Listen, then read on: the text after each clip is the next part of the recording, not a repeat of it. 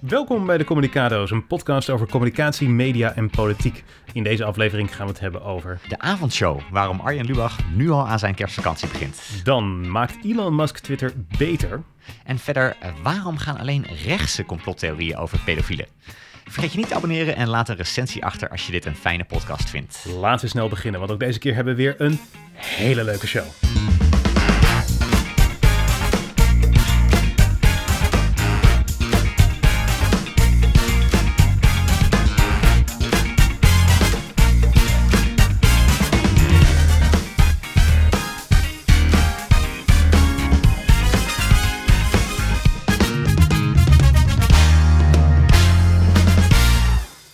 Wel een beetje op een bijzondere plek, Lars. We zijn hier in mijn ouderlijk huis. Zeker, inderdaad, ja. We zitten nu op eh, zolder bij jouw eh, ouders, het huis waar jij bent eh, opgegroeid. Jij hebt me al een kleine tour gegeven. Ik heb gezien de kamer waar jij, nou ja, goed, jouw kinderjaren hebt doorgebracht. Ja, ik noem het nog steeds mijn kamer, maar mijn ouders die, die hebben op een gegeven moment, nadat mijn spullen er weg waren, hebben ze de muur geel geverfd en verwijzen ze ernaar als de gele kamer. en elke keer als ik, als ik mijn kamer zeg, dan zeggen ze nee, de gele Maar goed, het is een prachtig huis, een prachtige buurt hier in eh, Pijnakker. Ehm, goed, ik heb eh, deze week eh, genoten van de avondshow. Ja, het, het, het wordt alleen maar beter volgens mij. Hè? Ja. Dus, dus dit seizoen is echt gewoon een topseizoen. Ik vond het leuk, ja. Ja. Het is een eh, sterk seizoen. Eh, het is echt negen weken top entertainment. Afgelopen donderdag was de laatste aflevering alweer van het eh, seizoen. Ze hebben 36 afleveringen gemaakt. In januari komen ze weer terug. Dan, dan gaan ze nog eens een keer 10 weken aan, aan de slag. Eh, betekent dat ze totaal 19 weken te zien zijn. Een televisieseizoen duurt zo'n 39 weken. Dus ik vind het wel jammer dat het niet meer is dan dat. Ja, maar ik snap ook wel dat als je één keer per week gewend bent en je maakt al de stap naar vier keer per week, dat je niet direct gewoon heel seizoen of, Ja, ja, ik- een half jaar lang eh, alleen maar afleveringen wil maken. Ik begrijp het ook wel, maar dit soort programma's in de Verenigde Staten natuurlijk, hè, waar het format vandaan komt, die worden gewoon echt altijd uitgezonden. De Late Show met Stephen Colbert en de Tonight Show eh, met eh, Jimmy Fallon is er gewoon elke eh, werkdag. Echt eh, elke werkdag van het jaar. Het is een humoristisch actualiteitenprogramma. En actualiteitenprogramma's dienen er ook gewoon over, altijd en overal te zijn. Dus ik vind wel dat het eigenlijk gewoon het hele jaar door te zien zou moeten zijn. Misschien een korte zomer- en kerstbreak, maar eigenlijk zou het programma er altijd moeten zijn. En voor de programmering van NPO 1 is dat ook een stuk beter. Want het hele gekke is nu weer dat bijvoorbeeld op 1 vanaf eh, volgende week eh, weer een half uur eerder te zien is. Ja, voor heel veel kijkers die een bepaald ritme gewend zijn, is dat gewoon best wel vervelend eigenlijk. Ja, Ik denk dat eh, Arjen Lubach het eh, doet omdat hij eh, creatieve armoede vreest. Want ja, je hebt gelijk dat hij wel meer afleveringen per jaar maakt. Vroeger met Zondag met Lubach maakte hij 20 afleveringen. Dus twee seizoenen van 10 afleveringen. Nou, hij is gegaan naar 76 afleveringen per jaar. Dus dat is inderdaad fors veel meer dan dat. Ik zat me af te vragen van, ja, waarom vrezen ze dan die creatieve armoede? Waarom hebben ze daar in de Verenigde Staten minder last van misschien? Ik denk een van de problemen is dat normaal gesproken zou je die creatieve armoede tegen kunnen gaan door meer nieuwe redacteuren en schrijvers aan te trekken voor zo'n programma. ja. Want hoe, hoeveel hebben ze nu dan? Nou, eh, ik heb dat eens even gezien, maar dat is wel interessant. Want eh, de VPRO-website heeft gewoon een colofon waar ze gewoon de hele eh, redactie opzetten. En, en ook welke functies mensen hebben. De avondshow heeft 14 schrijvers, waaronder twee hoofdschrijvers. Tex de Wit is daar bijvoorbeeld één Ja. van. En dan hebben ze ook nog eens een keer zeven redacteuren. Ja. Dus Vind dat ik niet eens heel veel trouwens. Eh, nee, er zijn heel veel mensen die andere functies hebben. Dus het team is wel echt groter dan dit.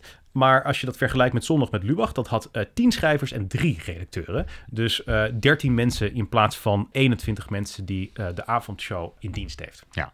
Ja, en hoe, als je het vergelijkt met Amerika dan, hoe gaat het daar dan? Moeilijker te zeggen, maar er zijn wel eh, wat dingen over, maar het is meer anekdotisch. In het begin van het tijdperk van de Late Show, toen Stephen Colbert begon in 2015, toen werd bekend dat hij 19 schrijvers had. Dus eh, ja, of zij schrijvers en redacteuren op één hoop gooien, dat zou zomaar kunnen. Ik weet niet of zij dat onderscheid maken eh, tussen schrijvers en redacteuren. Dat weet ik oprecht niet. Dit, is, dit is ook niet dat het officieel ergens vermeld staat. Dus het is vergelijkbaar in grootte met de avondshow. Ja. Ja, Maar ik denk vooral het probleem is dat eh, eh, wat Stephen Colbert heel makkelijk kan, is dat hij daar gewoon allerlei comedy-schrijvers uh, vandaan kan plukken. Die hebben misschien ook al eens ervaring opgedaan bij een ander programma, uh, bij een kleiner programma. En die promoveren dan naar de Late Show bijvoorbeeld. Uh, dus er is een soort van opleidingstraject. Je kunt carrière maken en ja, dit soort dingen. Een soort ecosysteem, ook met lokale televisie. Ja, ja. precies, exact. En dat heb je natuurlijk niet, want Arjen Lubach heeft dit genre uitgevonden. En dat betekent dat ik me best kan voorstellen dat het moeilijk wordt om dit soort mensen aan te trekken en te vinden eigenlijk. Ja, want hoeveel mensen hebben nou ervaring met satirische programma's? Precies. Je hebt wel een aantal satirische programma's natuurlijk. Maar ja, die zijn ook weer bezig met andere programma's. En je wilt niet dat, dat, dat uiteindelijk maar de, dezelfde groep van twintig mensen alle satirische programma's in Nederland maakt. Nee, nee, zeker niet. Nee, nee je hebt verversing daar ook nodig. Ja, Nieuw bloed heb je nodig. Je hebt ook mensen nodig uh, die uh, de mensen vervangen die, het, uh, die wat anders gaan doen.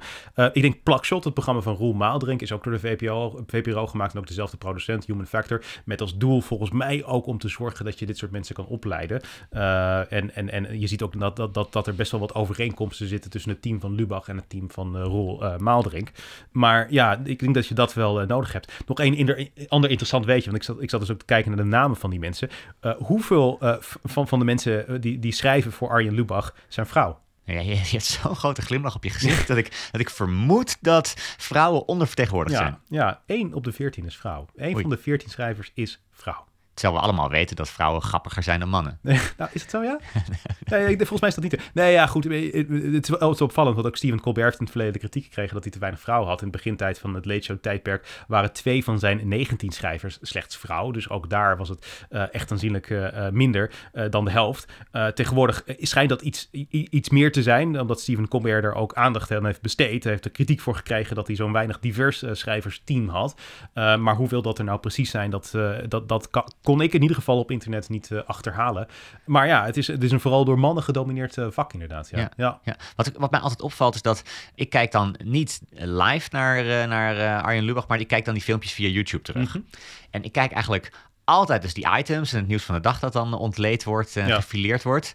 En nooit die interviews. Nee. En ik dacht, ben ik nou de enige waarvoor dat uh, geldt? Ik heb even gekeken op YouTube. Uh -huh. Gemiddeld worden interviews nou, 25 tot 50.000 keer bekeken. Uh -huh. En de items 250 tot 650.000 keer. Dus Ja. er zit eigenlijk tamelijk consequent een, een factor 10 Ja.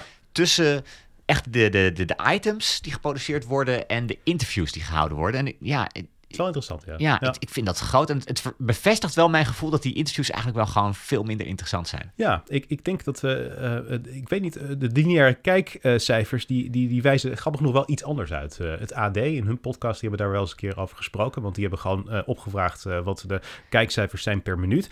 En die zijn redelijk stabiel volgens de AD Media podcast. Dus eh, de- haken wel wat mensen af voor het interview. Het is wel het minst populaire onderdeel, maar het scoort toch nog redelijk goed en redelijk stabiel verder. Dus als je eenmaal kijkt, dan blijf je kijken. Ja, Maar eh, ja, als je op YouTube kan kiezen wat je kijkt, dan kijken mensen niet naar ja, interviews. Ja, precies. Dat, dat lijkt me het geval te zijn, ja. ja. Maar goed, ik vind het jammer dat het eh, programma dus er niet meer is... en dat we weer tot januari moeten wachten met eh, nieuwe afleveringen. Maar goed, het zal ongetwijfeld tegen die tijd geweldig zijn. Ik merk wel even hierbij op dat als wij Arjan Lubach gewoon als Nederland zijnde... een miljoen per jaar hadden gegeven... dan hadden we gewoon 39 per, weken per jaar de avondshow. Dan hoefden we maandag niet zonder de avondshow te doen. Dus dit is jouw stokpaardje weer. Ja, Hij moet een miljoen krijgen. Ja, nee, maar goed, geef hem toch een miljoen. Ik bedoel, Steven Colbert heeft ook een prachtig salaris. Ik geloof oprecht, het is super hard werken. Het zijn lange dagen. Beloon die man. Hij gaat nu het theater in. Weet je waarom Ja. het theater in gaat? Dat is een prachtige manier om bij te verdienen. Want eh, voor de avondshow krijgt hij een beetje een topsalaris. Het zal ergens rond de 2 ton eh, liggen. Eh, meer mag je niet verdienen bij de publieke omroep. eh, tenzij je een uitzonderingsclausule krijgt. En dat kan wel voor uitzonderlijke talenten. Maar in het theater kan die waarschijnlijk makkelijk nog wel eens een ton bijverdienen. Ja, ik begrijp dat je dan die keuze maakt. Als je hem gewoon een miljoen geeft, dan hoeft hij niet meer het theater in. 39 per weken, weken per jaar, gewoon de avondshow. En het enige wat het ons kost is een miljoen. We hebben dat, we Ja. kunnen dat missen als Nederlands. Dan heb je nog niet het grootste probleem opgelost. Je moet eigenlijk natuurlijk van dat miljoen moet je eigenlijk minimaal de helft aan de redactie geven. Zodat, zodat er een half miljoen gaat naar nog meer redacteuren die nog meer kunnen verdienen. Want dan kan je nog meer redacteuren aan je binden. Ja, nou ja, goed. Ik bedoel, je wil die redacteuren en die schrijvers ook goed eh, betalen. Maar het begint met Arjen Lubach volgens mij. Het begint gewoon dat je hem wil committeren om daar te gaan zitten. Ja. Maar goed, dat is mijn stokpaardje. Ik blijf het maar herhalen. Geef Arjen Lubach een miljoen. Ja. Eh, Koffietijd is, uh, gaat stoppen trouwens. Ik weet niet of je dat mee hebt gekregen. Waarschijnlijk wel, want het was echt all over de nieuws. Ja, het, ik heb het, ja ik, dat is een beetje het punt. Ik, ik, zag het inderdaad in het nieuws, maar ik, ja, ik mis het niet. Ik kijk het nooit. Nee, ik, kijk het eerlijk gezegd ook niet. Ik moet zeggen, ik ben wel vaak bij dat soort programma's te gast geweest. Bij programma's die gesponsord zijn door de Postcode Loterij en de Vrienden Loterij.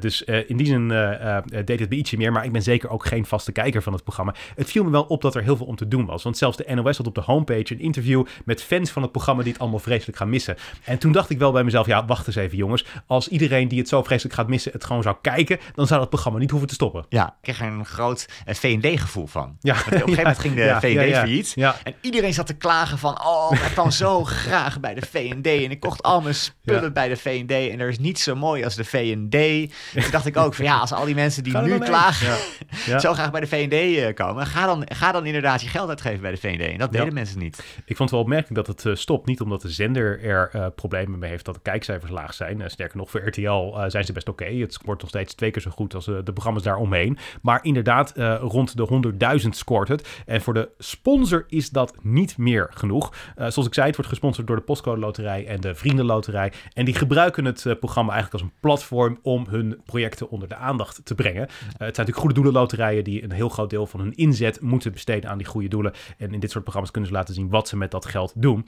Eigenlijk is de rest van het programma opvulling. Dus ik heb er ook wel eens gezeten om over de Amerikaanse politiek te praten. Ja, het, dat is opvulling eigenlijk. Eh, dat, dat, moet, dat moet erin zitten om het een beetje interessant te houden voor kijkers. Maar wat de, de Postcode Loterij echt wil, is dat het over die goede doelen gaat. Dus eigenlijk moeten we gewoon eigenlijk deze loterijen vragen om de communicado's te sponsoren. Ja. Want dan kunnen ze een publiek bereiken. En ze krijgen ook nog eens Victor Vlam als opvulling. Ja, ja, ja, ja, maar dan moeten wij dus ook gaan hebben over al die goede doelen.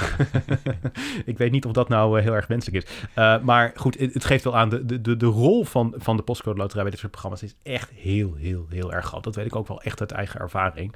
Uh, ze zijn eigenlijk echt wel de baas over dit soort uh, programma's. Maar goed, het is logisch. Ze betalen het voor. Het wordt ook in een pand opgenomen trouwens. Een prachtig pand in Amsterdam.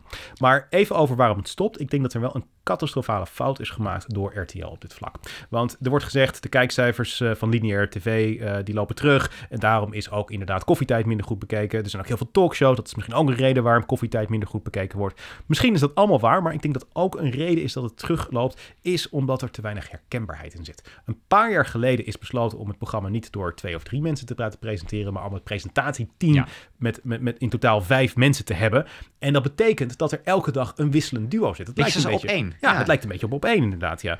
En ik denk juist een programma wat om gezelligheid draait, dat wil je door bekende gezichten die daar altijd zitten presenteren. Ja, beetje zoals Jan de Hoop elke ochtend met zijn, met zijn trui het RTL Nieuws, uh, ochtend, uh, ochtendnieuws ja. uh, presenteerde. Dan kom je toch een beetje, word je wakker met Jan de Hoop. Zeker, ja. En als je dan ook gewoon, want die duo's zitten er ook allemaal in. Het zijn allemaal, elke dag is een ander duo. Er zijn die vijf presentatoren erin, andere samenstellingen. Dus je hebt steeds een ander duo. Het is ook heel moeilijk om chemie op te bouwen. En Quinty en Lorette hebben dat programma in de eerste jaren gepresenteerd toen het kennelijk nog wel een succes was.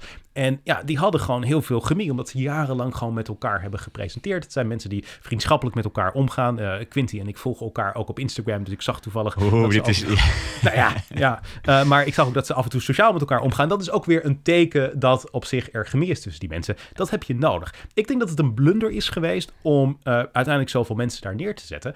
misschien zijn het hele goede presentatoren. Ik heb daar niet per se een sterke mening over. Ja. Maar nogmaals, samen iets doen, dat zorgt ervoor dat je de kans hebt om die, nou ja, dat, dat, dat, dat, die synergie te krijgen. Om dat programma zo leuk mogelijk en zo gezellig mogelijk te maken. Maar als ze een gezellig programma wilden hebben, ja. waarom nodigden ze jou dan? Ja, ik denk niet dat ik gezellig genoeg was ook. Ik, ik denk dat dat wel een van mijn nadelen is trouwens. Dat ik niet verschrikkelijk gezellig ben. Maar ik denk, het grappige is, Alexander uh, Klupping heeft in zijn podcast wel gesproken over wat je moet doen om een goede talkshow-gast te zijn. En een van de dingen die hij denk ik wel goed doet, en dat beschreef hij ook, hij gaat heel goed mee in de sfeer van zo'n talkshow. Oké. Ik ben wat meer tegen draad in dat opzicht. Dat als het heel gezellig is, dat ik dan vervolgens aankom zetten, maar jongens, in Afrika is de hongersnood. Laten we het daarover hebben, weet je wel? Dat ik gewoon die gezelligheid, dat ik denk van jongens, we moeten het over andere dingen hebben. Er zijn problemen in de, in de wereld. Ja, laten we het over pedofilie hebben. Gaan we het straks over, over hebben.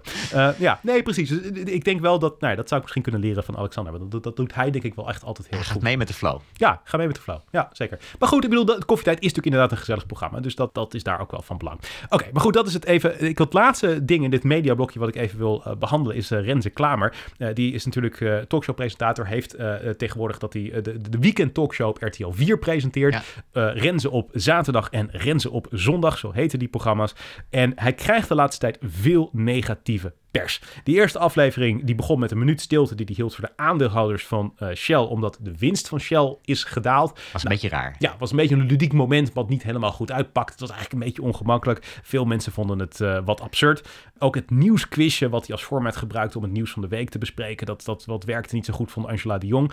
En kijk, ik heb zoiets van, ik vind het eigenlijk hartstikke goed dat Rens experimenteert met dingen. Ja. Ik denk dat we het nodig hebben. Want heel veel talkshows die beginnen veel te veel op elkaar te lijken heel goed dat hij experimenteert. Want jij bent ook fan van hem. Absoluut. Ik vind dat hij ook echt goed doet. Ik ben ook best wel tevreden over de manier waarop hij dat uh, programma Maar, maar waarom ben jij dan roepende in de woestijn, Victor? Want nou, jij, niet. jij bent elke keer aan het vertellen hoe geweldig Renze is. En dan is, is er toch heel veel kritiek op hem. Ja, ja, nee, ja, goed. Maar goed, ja, ik, er is heel veel kritiek. Maar dat, dat is zeker waar. Maar ik, ik denk ook dat, dat hij op een positie terecht is gekomen... dat je helaas niet meer kunt experimenteren. Dus ik vind het goed dat hij experimenteert. Maar ik denk dat hij dat niet meer kan doen. En dat hij die negatieve pers... Ik denk dat hij daar veel meer negatieve pers gaat krijgen. En dat ertoe gaat leiden dat hij weer veel meer een standaard talkshow gaat uh, uh, presenteren. Uh, ik vergelijk het wel eens, want ik denk dat een van de beste manieren om naar de showbiz te kijken is de, de analogie van een backroom en een mainstage. Als je op de mainstage terecht wil komen, als je op het hoofdpodium terecht wil komen, ja. moet je iets anders doen dan wat je moet doen als je er al bent.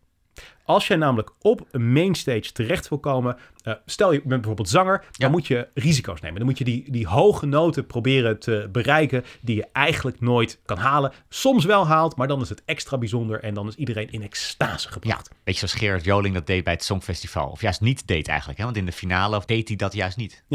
Eh, maar goed, ik- ik- ik- dit gaat mijn pet te boven. Ik heb geen idee. Oh, wacht even, ik weet meer over het Songfestival Ja, dan eh, jij, aanzienlijk meer, aanzienlijk meer. Ik Ja. weet meer over Gerard Joling dan jij. Dat denk ik ook inderdaad, ja. Ja, Ja. nee. Mooi. Nee, maar dus, eh, als jij in een achterkamertje zit en je wil op het hoofdpodium terechtkomen, je moet risico's nemen. Ja. Maar zodra je op dat hoofdpodium staat, wil je geen risico's meer nemen. Want dan word je steeds afgeslacht. Als jij elke keer die noot niet hebt gehaald, Ja. dan zeggen mensen van ja, zie je, daar gaat het weer slecht en eh, het is toch niet zo'n groot talent als we dachten. Dus dan moet je op safe spelen. Ja. En dat is de situatie, denk ik, waar Renze in zit. Hij zit op het hoofdpodium. Ik denk dat hij niet meer kan experimenteren. En dat is wel een nadeel, want ik denk nog niet dat hij het format heeft gevonden wat echt hem heel goed past. Hè? Dus Eva Jinek heeft een soort van format dat haar goed past, een journalistieke talkshow. Ja. Tan heeft meer een gezellige talkshow met veel entertainment, dat past hem weer. Of wil die samenwerking met Roelof Hemme, dat, dat is hem toch ook niet helemaal. Nee, vind ik Jinek? ook niet. Vind ik ook niet. Nee, maar goed, ik bedoel, eh, in ieder geval heeft zij in ieder geval succes gehad met een bepaald eh, format. En dat, Ja. die draai die heeft Rens nog niet eh, gevonden. En om die draai te vinden heeft hij wel een plaats nodig waar hij echt gewoon goed kan experimenteren. Dat kan bijvoorbeeld Radio 1 zijn, waar hij nog steeds wel eens invalt. Ik denk dat het verstandig is om dat soort dingen te blijven doen. Maar ik denk ook dat dat wel het bepalende element wordt voor of de carrière van Rens een succes gaat worden. Weet hij dat format te vinden wat hem past als een handschoen. Ja, want ik denk dat die, die stilte was daar ongemakkelijk. Maar ik weet nog wel dat op een gegeven moment waren er schietpartijen in Amerika. En toen was er eh, een van die sprekers, een, een, kind die daar ook echt op de school had gezeten, die tijdens Mhm. een speech, volgens mij inderdaad ook echt zeven minuten Ja. stil bleef tijdens Mm. een speech. En, en toen zei van, en, en, en dat is hoe lang die schietpartij duurde. Ja. Wow, die, kwam- die, die kwam binnen. Maar ja, Ja. hi- hier sloeg het nergens op. Nee. Nee, het eh, komt niet zo heel eh, sterk over inderdaad. Nee, Nee. nee. eens ja. Maar goed, dat is dus denk ik het eh, dilemma waar Rens eh, mee zit. Maar nogmaals, ik gun hem het allerbeste, want ik vind dat hij het echt hartstikke goed doet. Ik ben echt fan van Renze Klamer, dat zeg ik er wel bij. Ja, misschien moet hij een theatershow doen. Dat kan, dat kan experimenteren. Want je hebt net, je hebt net Arjen Lubach belachelijk gemaakt dat Ja. hij naar het theater gaat. Ja, nee, niet Daar- belachelijk gemaakt, maar, nee, maar ik, ik denk inderdaad dat, dat het theater wel een manier is voor Arjen Lubach om te experimenteren. Dat is denk ik wel waar, inderdaad. Ja, Ja. ja. Nou, misschien krijgen we daardoor juist weer nieuwe experimenten in het nieuwe seizoen. Ja, van, maar hij heeft eh, al wel een format wat hem heel goed past natuurlijk. Hè? En ik wil ook wel even opmerken dat Jay Leno, die toch echt heel lang de Tonight Show heeft gepresenteerd, eh, dat vijf dagen per week deed. En vaak in het weekend nog eh, allerlei stand-up gigs deed in Las Vegas. Het is echt een hele harde werker. Ik vind wel dat, dat onze generatie tv-makers wel, zeg maar, af en toe wat werkethiek zou kunnen gebruiken. We zijn wat lui inderdaad, denk ik wel. Ja, nou, weet ik niet. Misschien, misschien hebben we ook wel een situatie tegenwoordig dat als je te veel vraagt van je redacteuren en ze in het weekend opbelt en, eh, en, ze, en, en, ze uitkaffert als ze hun werk niet op tijd af hebben, dat, dat er dan weer klachten komen van hé, maar zo, wij willen wel eh, wat, wat, wat rustiger werken. Ja, ja, ja. Ja, nou ja, goed. Wat mij betreft kunnen ze wat meer pit gebruiken. Hilversum. Maar goed, dat is mijn mening. Eh, straks nog de tv-tune van de week. Maar eerst Elon Musk en Twitter. Ja, ik ben flink pissig. Jij bent, jij bent pissig. Ja, ik moet gaan betalen voor mijn vinkje. Nou, dat is wel interessant dat je het zegt. Ga je betalen? Ik denk het niet. Want jij hebt een blauw vinkje. Ja, Waarom heb je het ooit aangevraagd? status. Ja.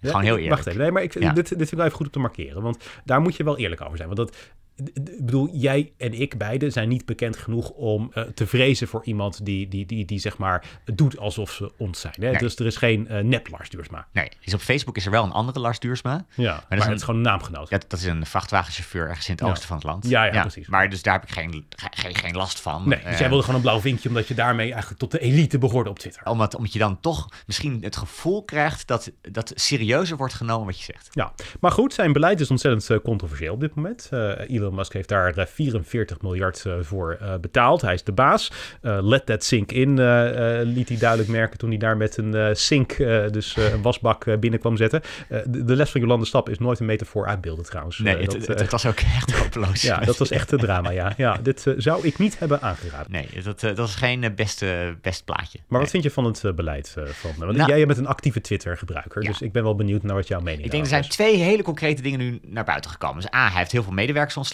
Ja, Nou ja, ik- daar kan je van alles van vinden. Maar ja, ik denk ook wel van. Als ik die mail zag naar de medewerkers van eh, iedereen krijgt een mail op die tijd. En als je hem op je werkmail krijgt, Ja. gefeliciteerd, mag je blijven. Als je die mail op je privé mail krijgt, Ja. helaas, dan moet je weg. Niemand mag die dag naar kantoor komen. Niemand heeft die dag toegang tot andere systemen van Twitter. Ja. Eh, want eh, zo gaan we het communiceren en niet anders. Als je geen mail hebt gehad, mail ons dan. Maar eh, zo is de communicatie. Ik vind daar wel wat van, maar zo gaat het in Amerika. Ja, het dus ja. dat, dat is niet eh, in die zin op, eh, in dat opzicht heel bijzonder. Wat, wat echt een verandering is, is dat hij nu als eerste concrete maatregel heeft gezegd van je moet 8 dollar per maand betalen voor je vinkje. ja. En ik vroeg me af of dat een slimme zet is. Want Hm. als je nou afvraagt van waarom is Twitter zo populair? Waarom is eigenlijk Twitter zo nieuwswaardig misschien? Van waarom, waarom horen we zoveel van de dingen die op Twitter verschijnen? Dat is volgens mij voor een belangrijke reden niet omdat het zo'n groot sociaal netwerk is. Want als je kijkt naar die, die lijstjes, het aantal actieve gebruikers wereldwijd. Ja, Twitter staat op plaats 15. Hè, Ja. Dus vele, vele, vele ma- malen groter. Ja. Facebook, YouTube, nou, WhatsApp. Dat is natuurlijk vaak niet publieke informatie misschien, hè, maar ook eh, Instagram. Vele malen groter dan, eh, dan Twitter. Ja. Dus dat is niet de reden dat het zo vaak in de krant verschijnt. De reden dat het volgens mij heel vaak in de krant verschijnt, is dat journalisten Ja. massaal op eh, Twitter zitten. Veel meer dan op LinkedIn, veel meer dan op eh, YouTube Precies. en andere Het is kanalen. een beetje wat, een soort van marktplaats. Een, Ja. een wereldwijde marktplaats waar het debat wordt gevoerd. En wat hebben nou heel veel van deze journalisten? Zo vind je. Ja, Dus wat je eigenlijk doet met deze maatregel is de belangrijkste reden dat heel veel van Twitter in de krant komt.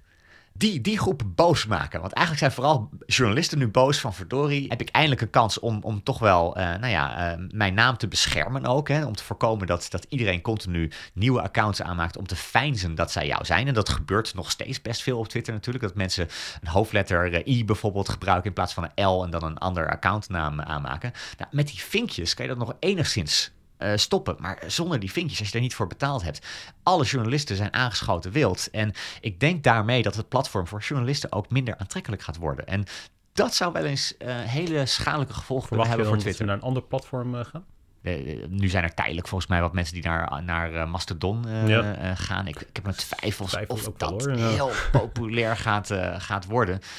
Maar het kan naar andere platforms gaan. Of misschien gaan, gaan, gaan, gaan mensen weer wat vaker gewoon met mensen spreken. In plaats van eh, af te gaan op het sentiment, de ophef op, eh, op, op Twitter. Dus ik, ik denk dat dat uiteindelijk voor, voor Elon Musk eh, ja, niet de handigste strategie is. En je kunt je afvragen waarom je juist die groep wil laten betalen. Ja. Waarom moet je betalen voor een vinkje? Terwijl als je nou oorspronkelijk kijkt waar het vinkje vandaan kwam, dat was niet om mensen status te geven. Dat was gewoon omdat iemand in Amerika eh, Twitter heeft aangeklaagd. Dat hij zei van ik zit niet op Twitter, maar iemand doet zich op Twitter Ja. voor als mij. Eh, waardoor mensen denken dat ik iets zeg. Die heeft Twitter aangeklaagd. En in reactie op die rechtszaak heeft Twitter gezegd van dan gaan we zorgvuldiger, gaan we gewoon eh, mensen verifiëren dat je pas echt dat vinkje krijgt op het moment dat wij hebben kunnen verifiëren dat jij bent wie je bent. En dan Ja. krijg je dat vinkje. Het is wel een statussymbool geworden. Ik eh, las Ja. ook dat het eh, voor heel veel Amerikaanse journalisten heel makkelijk was om dat vinkje te krijgen. Want Amerikaanse nieuwsorganisaties konden gewoon lijsten aanleveren met wie bij hun in dienst is. En iedereen kreeg dan automatisch gewoon een blauw vinkje. Ja, en ik vraag me dus af of al die nieuwsorganisaties nu gaan betalen voor Twitter. Al die nieuwsorganisaties die steeds minder inkomsten hebben gehad, omdat alle advertenties nou juist naar, eh, naar Google en de sociale media zijn, eh, zijn gegaan overigens. Hè. Dus eh, ik, ja, ik denk niet dat dat beter wordt. En het gevaar is natuurlijk sowieso dat je daardoor veel meer desinformatie krijgt. veel meer mensen die zich voordoen als een ander. Mensen die Dona-I day Trump of straks Ja. misschien ook zijn en zich voordoen als, eh, als, als, als Donald Trump als die weer terug eh, mag op het, eh, op het platform. De reden overigens dat eh, de, de, de, de gebruikersnaam van Donald Trump real Donald Trump eh, is, of was eigenlijk, is omdat er ook heel veel nep Donald Trumps was toen hij al op Twitter verscheen. Dus dat is een overblijfsel uit die periode voor die vinkjes Ja. inderdaad. Ja, dus ik, ik denk dat dat niet eh, goed gaat werken. En ik vrees voor heel veel meer desinformatie en trollen en, en, en, en Ja. zo op Twitter. Even tegenargument, want Elon Musk heeft er natuurlijk ook geen baat bij om een netwerk te worden voor trollen en voor desinformatie. Hij heeft er 44 miljard in gestopt. Dit is ook iemand die behoorlijk wat bereikt heeft eh, met eh, Tesla en met SpaceX. Eh, hij heeft heel veel skin in de game als het op Twitter aankomt. Misschien weet hij meer dan wij op dit zolderkamertje kunnen bedenken. Nou, dat, dat is precies ook het argument wat je inderdaad ziet van zijn trouwe, loyale achterban. Die, die hem overal te vuur en te zwaard steunt op, op Twitter. Die zeggen van, mensen, Elon Musk heeft 44 miljard betaald voor Twitter. Hij heeft 44 miljard aan skin in the game, heet het dan in, Ja. in, in het Engels. Hij weet het vast beter dan jij en ik. Ja, En eh, ja, dat is natuurlijk wel een beetje een drogreden. Hè? Dat als iemand een financieel belang bij iets heeft, maakt dat niet automatisch iemand een betere bestuurder. Ik moest in ieder geval heel erg denken aan de, de verhalen die we ook deze week weer zagen over eh, Gerard Sanderink. Dus de, Ja. de topman die een relatie kreeg met Rian van Rijbroek. Mhm. De, de nep internetdeskundige of de ja cyber... dat een keer bij Nieuwsuur. Dat de legendarische cybercharlatan wordt ze geloof ik ja. ook wel, Ja, eh, genoemd. ja. Prachtige term trouwens. Hij, hij, hij, hij heeft een prachtige carrière gehad met grote bedrijven op, eh, opgericht. Hè. Structon, eh, Centric heeft hij, eh, heeft, hij van, heeft hij echt heel groot gemaakt.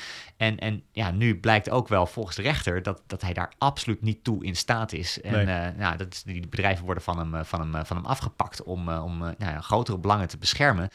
Je zou ook daar natuurlijk kunnen zeggen van, ja, maar hoe kan dat nou? Hè, dus eh, Gerard Sanderink heeft toch skin in the game. Ja, nou, Ja. dat is kennelijk niet een eh, garantie voor juiste beslissingen. Nee, dus resultaten uit het verleden bieden geen garantie voor de toekomst eigenlijk, zeg je. Nee. Nee, en soms kan je natuurlijk ook zeggen dat eh, ook daar denk ik het verhaal wat jij net vertelde over de media, dat dat wat je nodig hebt om een bedrijf groot te maken, is niet altijd hetzelfde wat je nodig hebt om een bedrijf groot te houden. Ja. Dus, dus daar, wat tot nu toe gewerkt heeft voor, eh, voor, voor, voor, voor Twitter, misschien moet dat wel veranderen, maar het kan best zijn dat ja, Elon Musk meer een ondernemer is dan een, een manager die een bedrijf dat al redelijk staat verder gaat, eh, gaat helpen. Zou kunnen, zou kunnen, ja. ja. Een van de dingen die ik wel oké vind aan Elon Musk... en waar ik misschien ook wel een klein beetje geneigd ben... om het voordeel van de twijfel eh, te geven...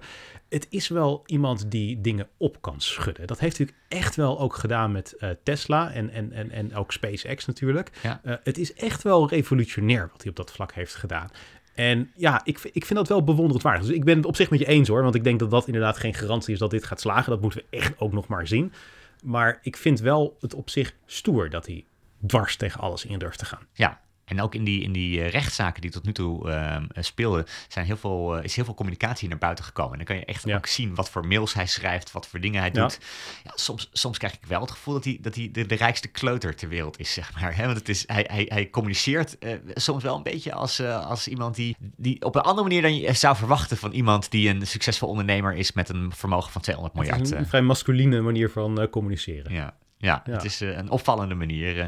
Wat, wat, wat ik interessant vind is, heel vaak gaat het nu over de discussie van wat gaat Elon Musk doen. Ja, Eigenlijk is er natuurlijk een andere partij die misschien veel belangrijker gaat worden voor eh, hoe Twitter zich ook eh, ontwikkelt. En dat is in Europa de, de, de Europese Unie, de Europese Commissie. Ehm.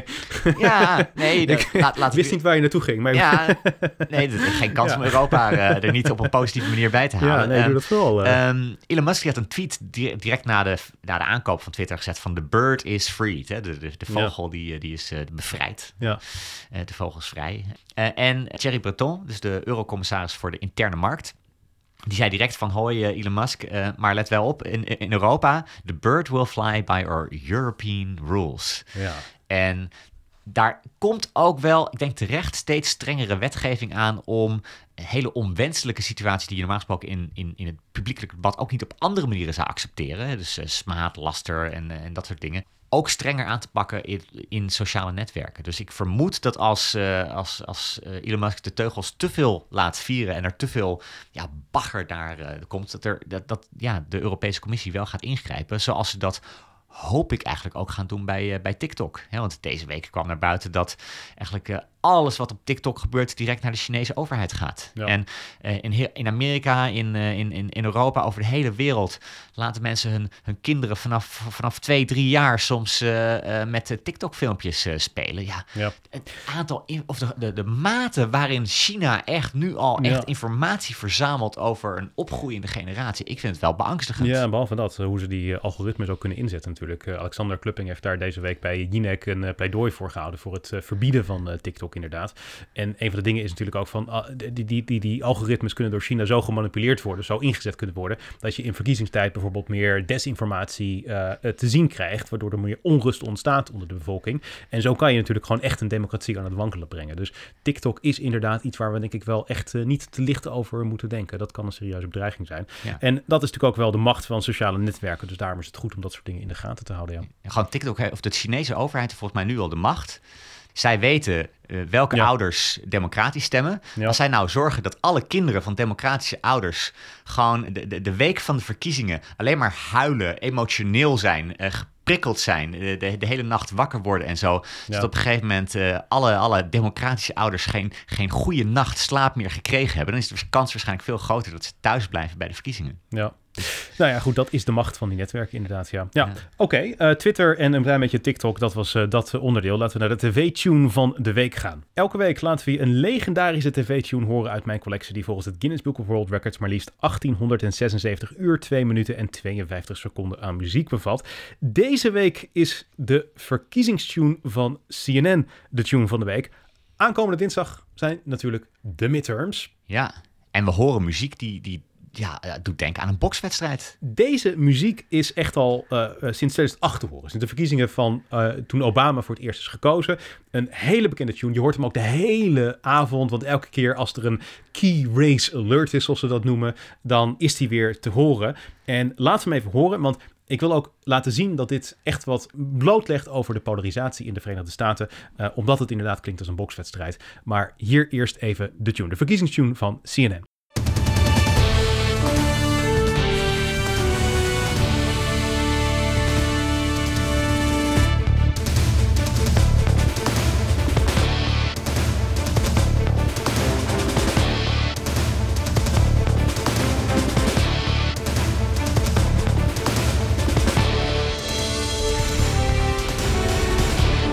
Wordt hier zenuwachtig van. Dus ik word hier zenuwachtig van. Ik denk dat het voor een deel in die percussie zit. Hè?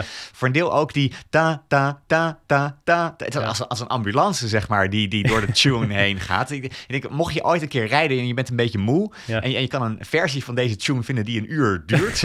zet het aan op de radio, want ik weet zeker dat je, dat je, dat je na een uur echt helemaal uh, ja, zenuwachtig... beide ogen helemaal open daar in de, in, de, in de auto zit. Want hier kan je in ieder geval niet bij in slaap vallen. Ja, het is, een, het is heel veel percussie inderdaad heel veel slagwerk. Um, heel ritmisch is die inderdaad, ja. Uh, wat elektrische gitaren ook om een echt een stoer sausje eraan uh, te geven. Um, ja, dat maakt dat het inderdaad een tune is die ook zomaar gebruikt zou kunnen worden voor een bokswedstrijd. Ja. En um, ik heb dat ook al eens verteld. Ik ben ooit een keer door de Washington Post geïnterviewd over verkiezingstunes. En toen heb ik dit punt ook gemaakt. Verkiezingstunes laten wat zien over de polarisatie die is toegenomen in de Verenigde Staten. Want dit is hoeveel verkiezingstunes klinken. Het klinkt strijdlustig. Ja. En dat is tegenwoordig zo, maar dat was niet hoe het vroeger was. Want ik wil je de tune laten horen die CNN heeft gebruikt voor deze tune. En die is van 1992, dus toen Bill Clinton voor het eerst werd gekozen. Die is gebruikt tot en met 2006, dus de midtermverkiezingen van de tweede termijn George W. Bush. En die tune die klinkt totaal anders in een heel kort fragment.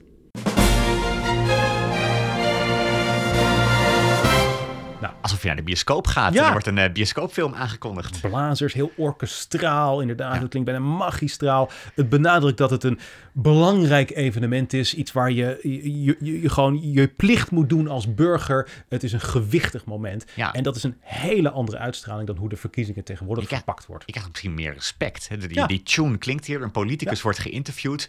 Je, je bent al direct geneigd om respectvoller te zijn naar uh, de politici. Vroeger waren verkiezingen een burgerplicht die je deed. En tegenwoordig is het van strijd die je aangaat tegen de andere helft van de bevolking die niet stemt op de partij uh, waar jij voor bent. Uh, het benadrukt echt die polarisatie in de Verenigde Staten. Dat laat dat wel zien. Dus dat vind ik wel interessant om aan deze tune te laten zien. En daarom is het dus deze week de tune van de week. De verkiezingstune van CNN deze week te horen. Ongetwijfeld heel vaak bij de midterm coverage. Oké, laten we dan doorgaan met uh, de vraag die al opgewerpen uh, werd door jou in de introductie, Lars. Ja. En dat is waarom zoveel rechtse complottheorieën gaan over pedofielen die in het geheim aan de macht zijn. Want het zijn echt opvallend veel van dat soort theorieën die iets met pedofilie te maken hebben. Ja, want ik denk, je hebt, je hebt denk ik bij rechts sowieso meer complottheorieën dan bij links. Maar Ja, echt die, die eh, complottheorieën over pedofielen, die heb je echt uitsluitend aan de rechterkant. En, ik- Ja, je je- kan geen linkse alternatieven bedenken daarvoor. en hoe Eh, komt dat? Hoe komt dat? Nou, even, misschien even een paar voorbeelden die mensen herkennen. Want Pizzagate is natuurlijk een bekende complottheorie dat Hillary Clinton en hooggeplaatste democraten een pedofiele netwerk leiden vanuit de kelder van de pizzeria in Washington. Er is la- later ook iemand met een, met een wapen daar naar binnen gegaan eh, omdat hij eh, dat eh, netwerk wilde ontmaskeren. Ja, bizarre theorie natuurlijk. Eh, blijkt niks van te kloppen. Niet in de laatste plaats omdat eh, die pizzeria niet eens een kelder blijkt te hebben. Maar, Die was er misschien eerst wel. Of, eh, die dat is het complot. ik eh, nooit was. Maar, Ja. eh, maar goed, een kernpunt van QAnon is ook, en dat is ook een, misschien wel een van de bekendste samenzweringstheorieën op dit moment. Een kernpunt daarvan is dat de elite aan kindermisbruik en pedofilie doet. Sterker nog, de storm is het moment dat aanhangers van QAnon zien als het moment waarop de elite wordt gearresteerd massaal en dat hun vermogen verspreid wordt onder de mensheid. Ja. Dus dit is echt een kernpunt van zoveel van dit soort complottheorieën. En de vraag die ik heb, gewoon omdat ik nieuwsgierig naar ben, is waarom is dat zo? Ik denk dat er een gedachte achter zit. En die gedachte, ik wil, die, ik wil gewoon eens even meenemen Ja. in hoe dat zo is. Want ik denk dat een, een deel van deze gedachten ook wel worden gesteund door de mensen die gewoon recht zijn, die bijvoorbeeld ja 21 zijn. Eh, zeker de mensen die FVD eh, stemmen. Eh, en dus inderdaad ook zeker de mensen die deze complottheorieën aanhangen. Ik ben het er niet mee eens, maar de gedachtegang vind ik wel interessant. Ik denk namelijk dat een van de dingen die kenmerkend is aan het progressieve denken waar we nu in zitten, is dat het eh, hebben van normen wordt verafschuwd. Dus eigenlijk mogen we tegenwoordig niet meer zeggen, eh, dit is acceptabel en dit is niet acceptabel. Of dit is hoe we dingen doen, dit is niet hoe we dingen doen. Een voorbeeldje daarvan is bijvoorbeeld dat eh, vroeger had je de norm, er zijn mannen en er zijn vrouwen. Dus er werd aan het begin van een bijeenkomst gezegd, beste dames en heren, tegenwoordig is dat not done, want die norm bestaat niet meer. Er zijn niet mannen en vrouwen, maar gender, dat is niet meer binair. Dat is fluïde. Je kan van alles zijn. Je kan er ergens tussenin zitten. Je kan geen van beide zijn. Alles kan op dat vlak.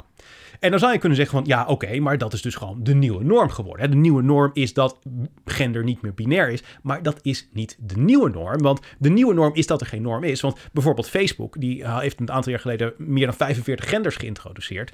En ook bijvoorbeeld Two-Spirit hebben zij als gender geïntroduceerd. Nou, wat is Two-Spirit, Lars? Geen idee. Nee, precies. Weten de meeste mensen niet. Dat is voor Native Americans. Dat is iets wat zij sinds 1990 eh, gebruiken, schijnt het. Het is een soort mengeling tussen een culturele identiteit en een genderidentiteit. Native American, een derde gender, dat is Two-Spirit. Nou, dat is een fractie van een fractie van de bevolking natuurlijk in Amerika die dat daadwerkelijk is. Ja. Maar het wordt door Facebook aangeboden als optie om aan te geven dat dat jouw gender is. Want als je dat niet aanbiedt, ja, dan ben je niet tolerant, dan ben je niet inclusief, dan waardeer je geen diversiteit, dan ben je mensen aan het uitsluiten. Dan het, het stellen van een norm, in dit geval de norm dat gender binair is, dat is automatisch het uitsluiten van mensen. Je kunt dus geen Ja. norm eh, meer hebben. Maar je kan in die pull-down menus kan je toch alles kiezen. Want als ik, als ik ergens eh, me aanmeld, dan moet ik ook uit, eh, uit, uit meer dan 200 landen kiezen. Terwijl er geloof ik volgens de VN niet eens zoveel landen bestaan. Nee, maar, dat je mensen ja. de mogelijkheid geeft om uit heel veel dingen te kiezen, dat, dat hoeft geen probleem te zijn, toch? Nee, dus dit is een voorbeeld om te illustreren dat, het, dat, dat, dat, dat, dat er minder nor- dat er geen normen meer zijn eigenlijk. Dat is, dat is denk ik wat heel veel rechtse mensen zien als het probleem. Want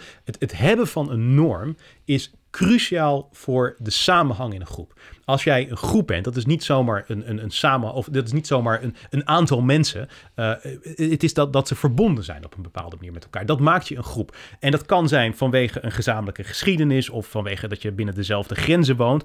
Eh, gemeenschappelijke interesses kan je ook een groep maken. Maar het is ook vaak gedeelde normen die je tot een groep maken. Het stellen van normen zorgt voor die onderlinge verbondenheid. Ja, Maar is- een van de dingen ja. die, die rechtse mensen vaak vinden, eh, is dat eh, we geen normen meer kunnen eh, stellen en daarmee dus gewoon minder gemeenschapszin hebben. En dat zie je terug in het feit dat sinds de jaren 70 het aantal mensen dat gaat stemmen in alle westerse landen is afgenomen. Maar ik probeer even, eh, volgens mij is juist, eh, je, je, kan, je kan eh, progressieve bewegingen een, een hoop verwijten, maar niet dat ze niet normeren of normen stellen. Hè? Dus het is misschien niet de norm die iedereen wil, maar juist als het gaat om racisme of, of Zwarte Piet toegestaan is, daar is natuurlijk wel degelijk een, een, een- een norm die, die gecreëerd wordt. Hè? Dus Ja. er zijn natuurlijk heel veel normen die ju- juist, zou ik zeggen, door, eh, door, door, door, door progressieve mensen juist geïntroduceerd worden. Maar dat illustreert dus wat ik precies bedoel te zeggen van, inderdaad, eh, er wordt gezegd van je mag totaal geen onderscheid meer maken. Hè? Dus je mag eh, geen mensen meer buitensluiten. Eh, ook al, zou je kunnen beargumenteren, zijn er misschien goede redenen om mensen buiten te sluiten. Dus eh, je mag niet meer dat, dat, dat groepsgevoel opzoeken. En een groepsgevoel kan alleen maar bestaan als dat ook automatisch betekent dat mensen niet tot die groep behoren. Dat is iets wat we in deze tijd, dat is in ieder geval eh, in het progressieve denken, minder geaccepteerd. Ja. Dat is een van de dingen die veel rechtse mensen zien als het probleem. Even omdat, wat heeft, dan is de vraag natuurlijk van wat heeft dat dan met pedofilie te maken? Nou, Ja. pedofilie is eigenlijk hetgeen waarvan je kunt zeggen van dat laat de beperkingen van dat progressieve denken eh, zien.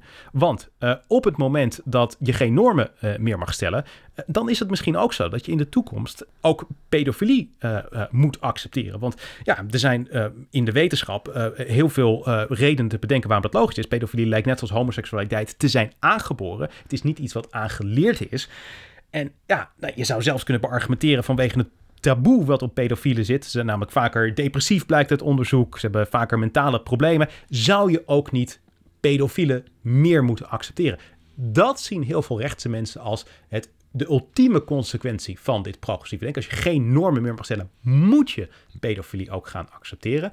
En dat is ook een onreden waarom zij dus al die eh, complottheorieën rondom eh, pedofiele netwerken hebben. Want eigenlijk zeggen zij, zij, zij betichten de elite ervan om in het geheim pedofiel te zijn. Om die normsvervaging te laten plaatsvinden. Om het schrappen van die normen. Zodat ze in de toekomst eigenlijk gewoon vrij hun pedofiele neigingen kunnen uitoefenen. Zonder dat ze dat kwalijk wordt Ik genomen. vind dat een hele stretch. Want eh, als, als, mij als je van links tot rechts wordt Mhm. pedofilie veroordeeld. Maar je bent het niet mee eens, zeg je. Ik, ik begrijp inderdaad dat je, dat, dat, dat je er anders over denkt. Want ik, ik ben, ben dus niet zeggen dat ik er zo over denk. Want ik probeer dus te begrijpen hoe deze mensen die deze complottheorieën aanhangen, waarom zij zo denken. En eh, waarom dat iets is.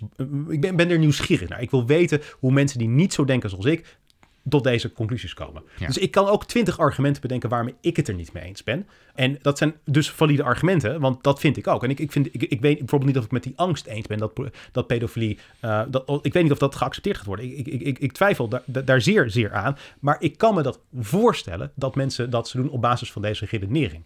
Eh, en een paar jaar geleden was in het nieuws in de Verenigde Staten... dat was eh, groot op Fox News destijds... een professor aan een universiteit, toevallig de universiteit waar ik een jaar heb gestudeerd... Old Dominion University... En die sprak in het interview heel bewust over het feit dat we niet meer moeten praten over pedofielen, maar dat we over minor attracted persons moeten, beta- moeten praten. Dat is minder stigmatiserend. Dus minor attracted persons betekent dus dat, dat je tot mi- minderjarige aangetrokken personen, eh, dat, je, dat je dat bent, een tot minderjarige aangetrokken persoon. En wat is er met die, eh met die Ja, die is ontslagen, want de norm Ja. is natuurlijk dat dat absoluut niet kan. Hè? Dus de- die man eh, die heeft zijn baan daardoor verloren en is door iedereen terecht gewezen. Dus ik ben het met je eens dat dat op dit moment niet geaccepteerd wordt. Nee. Het, het, het, het bagatelliseren van pedofilie. Maar het laat zien dat die angst, hoewel ik hem dus niet deel, dat ik me wel kan voorstellen dat sommige mensen hem delen. Ik, vind, ik ga er niet in mee, maar ik begrijp dat andere mensen dat wel Ja. doen. Maar dan zou mijn eh, reactie zijn van... als je bang bent dat pedofilie in de houding ten opzichte van pedofilie in de samenleving veranderd wordt... Ja. vertel dan iedereen hoe erg pedofilie is. Ja, Maar dat, dat is heel wat anders dan dat je individuen ervan gaat beschuldigen ja. Dat ze pedofiel zijn. Want Ja. dat, dat heeft dan toch niks te maken met die angst meer. Dat je, dat je Nee. overal om je heen ineens pedofielen gaat zien. Nee, dus ik, dat, en dat is dus ook een ander aspect van deze complottheorie, waar ik dus ook niet in meega. Want ik vind het een hele kwalijke manier om eh, dit soort dingen te gaan bedrijven. Hè? Want als jij mensen, eh, Jaap van Dissel werd ook beschuldigd van eh, het zijn van een pedofiel. Ja, dat is echt voor, voor, voor de veiligheid van mensen enorm ingrijpend. En ik denk dat, ook al heb je bepaalde opvattingen en daar heel, geloof je daar heel sterk in, dat, dat betekent nog steeds dat, dat je wel op een op fatsoenlijke manier dat moet nastreven. dus ik, ik vind dit niet een fatsoenlijke manier. Dus ik, Nee. ik vind ook dat echt heel verkeerd aan deze complottheorie. Ja. Ik vroeg me wel af eh, van, van wat zou mijn verklaring zijn? Ehm, Mhm. Ik denk dat uh, als je puur kijkt naar waarom volgens mij de, de strategie ook in die gro groeperingen werkt, is Ja. dat de makkelijkste manier om iemand totaal kwaadaardig te maken in de samenleving is om hem pedofiel te noemen. Ja. Want ik zat even af te vragen van als je wat maakt pedofilie bijzonder? Eh, Het is het absolute kwaad onder alle voorwaarden. Als je het hebt over terrorisme, dat is ook weer, je kan iemand een terrorist noemen. Hè, dat, dat, is, dat is heel erg. Ja. En tegelijkertijd heb je in de samenleving dan weer een discussie van, ja, maar een, een, een terrorist is slecht, maar een vrijheidsspreker of een vrijheidsstrijder niet. Eh, wie is het nou precies? Mandela Ehm, was natuurlijk ook een terrorist in de ogen van sommigen. ja, eh, moordenaars. Ja. Zou je zeggen, altijd slecht. Maar ja, als Oekraïners een Russische helikopter neerschieten, Ja. dan is het weer goed. Ja. Dan, dus er zijn heel veel dingen die slecht lijken, maar vooral onder een gegeven een bepaalde context. Ja. En onder bepaalde omstandigheden slecht zijn. Volgens mij is een van de weinige, misschien wel het enige in de samenleving wat universeel slecht is. Ja. Dat is pedofilie, kinderporno. Want iedereen is tegen kindermisbruik. Ja.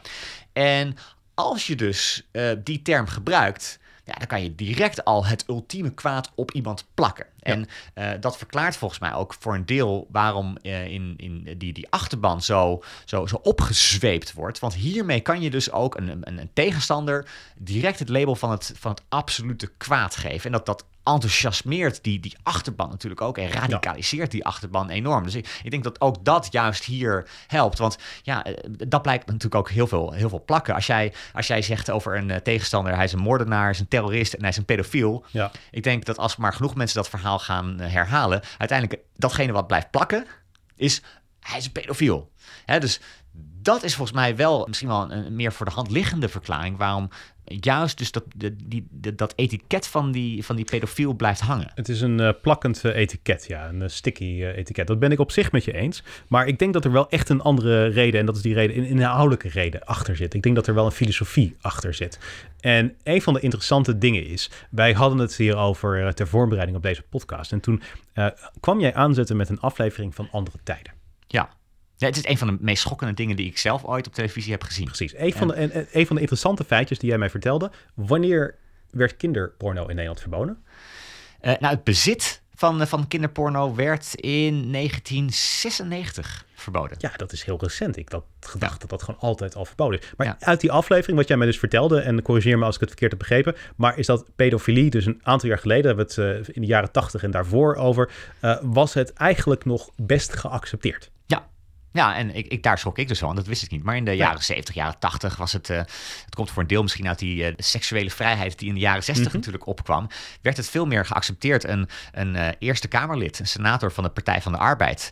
die kreeg alle ruimte om op televisie uit te leggen... waarom het eigenlijk eh, best goed is als, als kinderen Ja. relaties hebben met volwassenen... en ook seks hebben met volwassenen. Dat was eh, Edward Brongersma. Ja. Die, die kreeg bij de VARA Groot Uur U in 1978 echt ruim de tijd ja, om, om uit te leggen waarom pedofilie eigenlijk goed is. Ja, ja.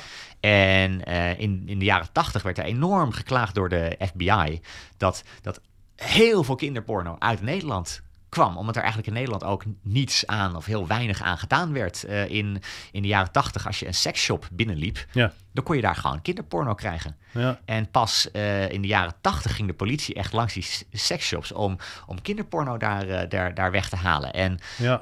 daar schrok ik van, dat ik dacht van hoe, hoe, hoe, hoe, hoe, hoe kan dat? Kennelijk zijn onze gedachten en opvattingen daarover gelukkig ook wel gewijzigd. Eh, in, in die zin zou ik aangeven richting al die mensen die die complottheorieën aanhangen.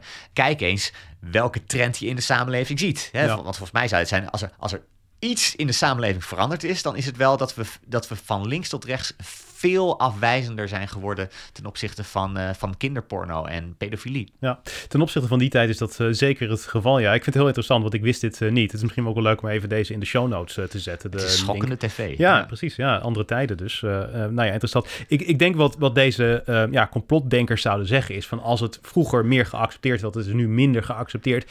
Vaak zijn dit soort trends wel cyclisch. Misschien wordt het wel meer geaccepteerd. Dat willen zij in ieder geval eh, tegengaan. Eh, in ieder geval, dat is hoe zij er tegenaan eh, kijken. Maar goed, ja, het, iedereen kan er het zijne van denken. Het is in ieder geval, ja, het, het maakte mij in ieder geval gewoon nieuwsgierig die vraag van waarom gaan al deze complottheorieën over netwerken van Ja. pedofielen? Ik, ik dacht wel van, wat, moet je eigenlijk met deze mensen? Kijk, als je overal spoken ziet, of als je overal zombies ziet, dan ga je naar de psychiater, want dat, ja, dan heb je waanbeelden, dan kan zo'n psychiater je er misschien bij helpen.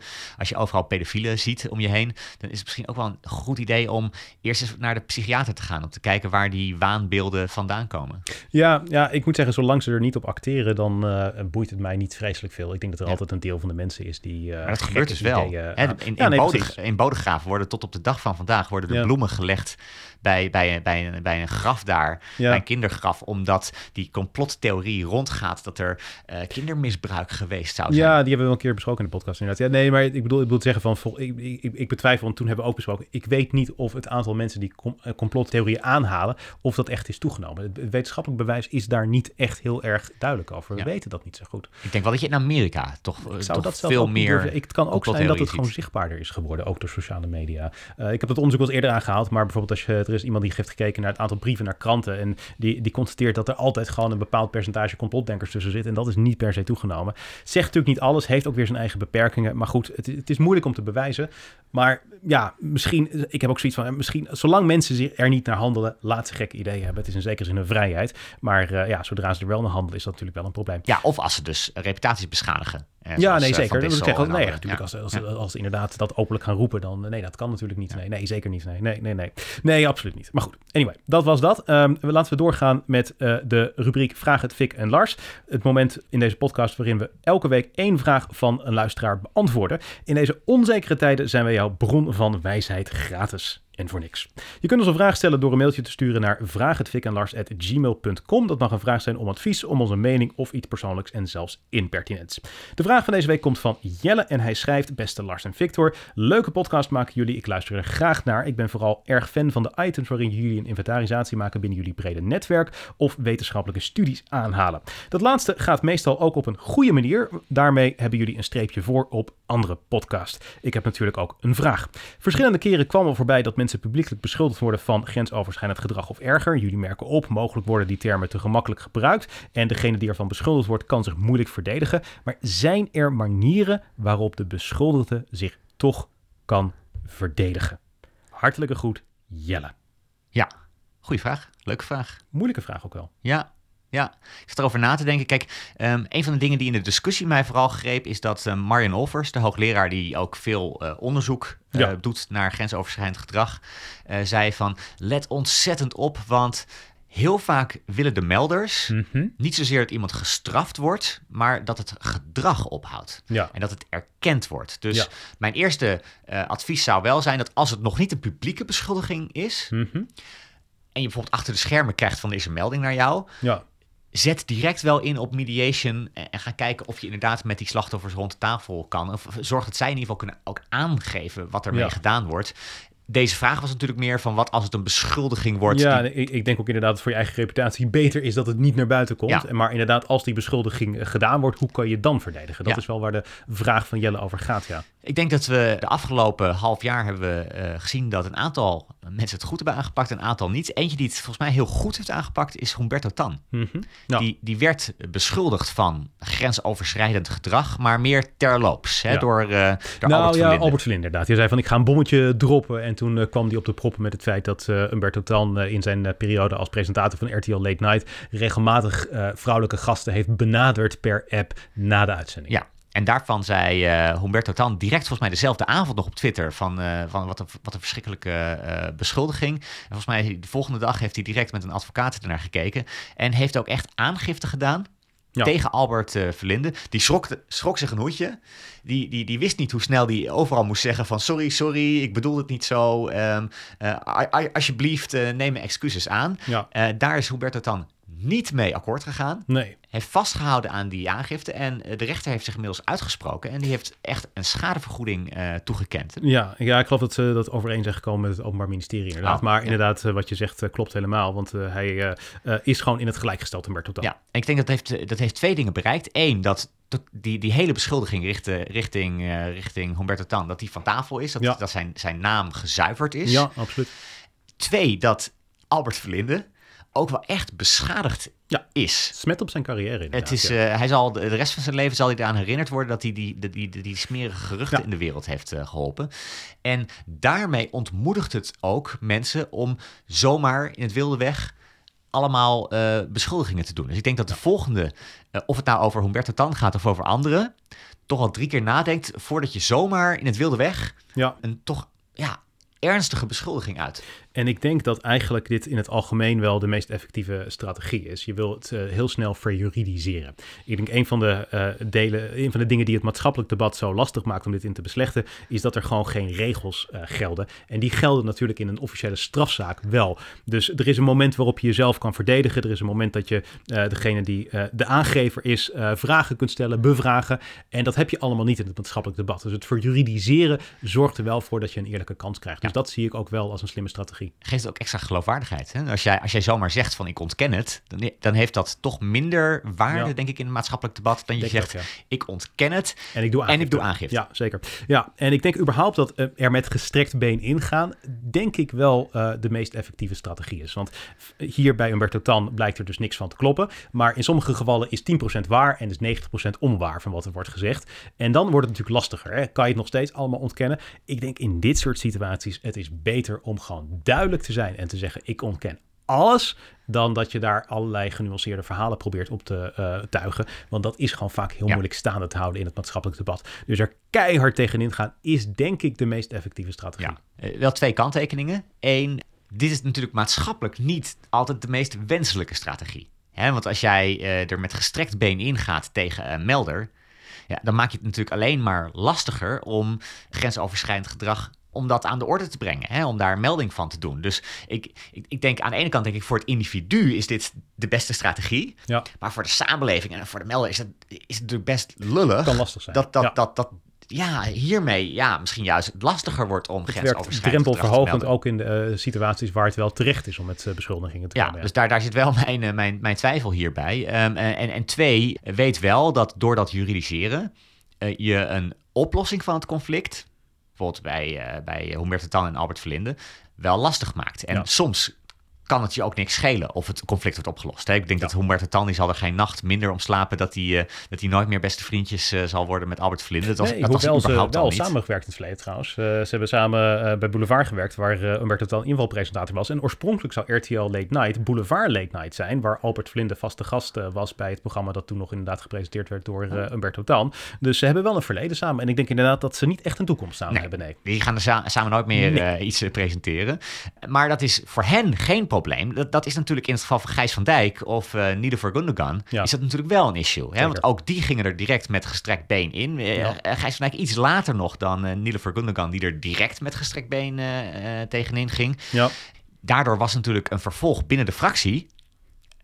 eh, veel lastiger in het geval. Ja. Bij Volt is, was, werd, werd Nee. daardoor eh, kleine onmogelijk. fractie, dat werd onwerkbaar. Ja, als jij je collega's in het parlement gaat aanklagen Ja. en aangifte Nee, doet tegen je eh, collega's, nee. dan, ja, dan, dan, dan heb je daarmee de, de, de, de kans dat, het nog, dat je nog kan samenwerken met hen wel enorm En verkleind. haar strategie kan op zich effectief eh, geweest zijn, maar inderdaad, het maakt samenwerking eh, wel eh, moeilijker. Dat ben ik met je eens. Een paar kleine andere dingetjes die ook wel eh, hebben gewerkt. Kadisha Ariep, één ding die zij heel goed deed was, zij kreeg natuurlijk een aantal in het begin vage beschuldigingen aan haar broek van machtsmisbruik en een schrikbewind zelfs, werd er gezegd. Zij, zij, zij pareerde dat wel goed door te zeggen van, eh, als ik aan een schrikbewind denk, dan denk ik aan ayatollahs die meisjes laten vermoorden omdat ze geen hoofddoek dragen. Dus ze haalde hele extreme voorbeelden erbij om een klein beetje, eh, zeg maar, dat, de, de, de lading uit dat, dat beg- begrip te halen. Want schrikbewind klinkt inderdaad echt heel ernstig. Ja, En ik denk als je het inderdaad zo invult, dan denk je, ja, dat zou Ariep inderdaad eh, niet doen. Nee. Dus ik vond dat wel een hele slimme manier om dat tegen te gaan. Wat ik ook wel een goede tip vind bij dit soort dingen, word niet boos op de media. Want heel vaak zie je dat mensen die beschuldigd worden van allerlei dingen, de media sensatiezucht ver- verwijten en Ja. de media creëert ophef en stemming en al dat soort dingen. En weet je wat het is? Het zou echt waar kunnen zijn. Ik geloof best dat jij het gevoel hebt dat de media er te ver in gaat. En misschien gaan ze dat ook wel. Ja. Alleen het punt is, dit zijn ook de verwijten die Seward, Harvey Weinstein, O.J. Simpson de media hebben gemaakt op dat soort momenten. Je hebt gewoon niet de geloofwaardigheid om dat daadwerkelijk daarover te brengen. Niemand gelooft je, dus Nee. je kunt het net zo goed terzijde laten. Je vindt het misschien, maar zeg het niet hardop. Laatste punt. Je wil uiteindelijk een comeback maken. Dat is uh, begrijpelijk, maar kondig die niet te vroeg aan. Als je gaat kijken naar uh, nieuwsartikelen over Harvey Weinstein in 2018 en 2019, dat zijn de jaren nadat hij de MeToo-beschuldigingen aan zijn broek kreeg, dan zie je ook dat hij uh, openlijk sprak over het feit dat hij een comeback wilde gaan maken. Ja, dat was nog wel ietsje te vroeg. Sterker nog, hij zit nu in de gevangenis, dus het is alleen maar erger geworden voor hem. Ja. die gaat uiteraard ook geen comeback meer maken, omdat hij echt jaren in de gevangenis zit. Maar te snel beginnen over een comeback is ook wel een risico. Soms moet je echt even een traject door. Er moet wat tijd overheen gaan. Ik denk dat de meeste mensen wel terug kunnen komen, maar soms duurt dat ook best wel lang. Te vroeg op een terugkeerzin spelen kan ook weer averechts werken. Ja, denk ik ook. En, en, en misschien als laatste hierover, eh, ehm, als er eh, onduidelijkheid is, want het is natuurlijk een, een enorme containerbegrip, hè, grensoverschrijdend gedrag. Als, er, uh, als daar bijvoorbeeld de suggestie wordt opgeroepen dat het seksueel grensoverschrijdend gedrag zou zijn, terwijl dat absoluut niet het geval is, ja. Moet je dat echt direct duidelijk maken in het debat. dus, dus, uh, en dan kan je soms misschien ook wel het, het, boetekleed aanleggen. Van, heb, ik wel eens, heb ik wel eens geschreeuwd naar medewerkers? Ja. Heb ik wel eens gevraagd in het weekend of ze, of ze iets op maandagochtend af konden hebben? Ja. Heb ik wel eens dit gedaan? Ja. Heb ik allemaal gedaan. Dat kan je natuurlijk ook toegeven, want voor sommige mensen is dat al grensoverschrijdend gedrag natuurlijk. Hè? Dus, dus probeer, probeer daar ook, uh, ja, in ieder geval dus de, de, de suggestie van seksueel grensoverschrijdend gedrag weg te nemen als daar absoluut geen sprake van is. Maar goed, dankjewel voor je vraag, eh, Jelle. Uh, vraag het gmail.com is het adres waar ook jij jouw vraag naartoe kunt sturen. Dan is het tijd voor de recensie. De recensie van deze week staat niet op Apple Podcast, maar in Tromgeroffel. Het Parool. Ja, die krant heeft namelijk de Communicado's gerecenseerd. Ik ga hem even voorlezen. Communicatie- en debatexperts Lars Duursma en Victor Vlam nemen wekelijks de actualiteit door van politiek tot showbiz en alles ertussenin. Duursma en Vlam zijn heldere denkers die het vaker niet dan wel met elkaar eens zijn. Wat het luisteren naar deze soms iets wat nerdy podcast zeer de moeite waard maakt een nerdy, een iets wat een nerdy podcast. ja. Nou, mooie recensie toch? Ja, ik vind het een prachtige recensie. Ik ben heel blij. Ik vind het Parool echt een fantastische krant eigenlijk uh, tegenwoordig. Uh, Nog beter deze week. ja, ja nee, we zijn heel blij met deze recensie. Dank. Dus uh, dank jullie wel, lieve mensen bij het Parool, voor deze prachtige recensie. en welkom ook nieuwe luisteraars. Zeker. Als die op basis van de recensie de podcast hebben weten te vinden. Zeker. Tot zover deze aflevering van de Communicado's. Vergeet je niet te abonneren en ook een recensie achter te laten. Een hele fijne dag. Hoi hoi.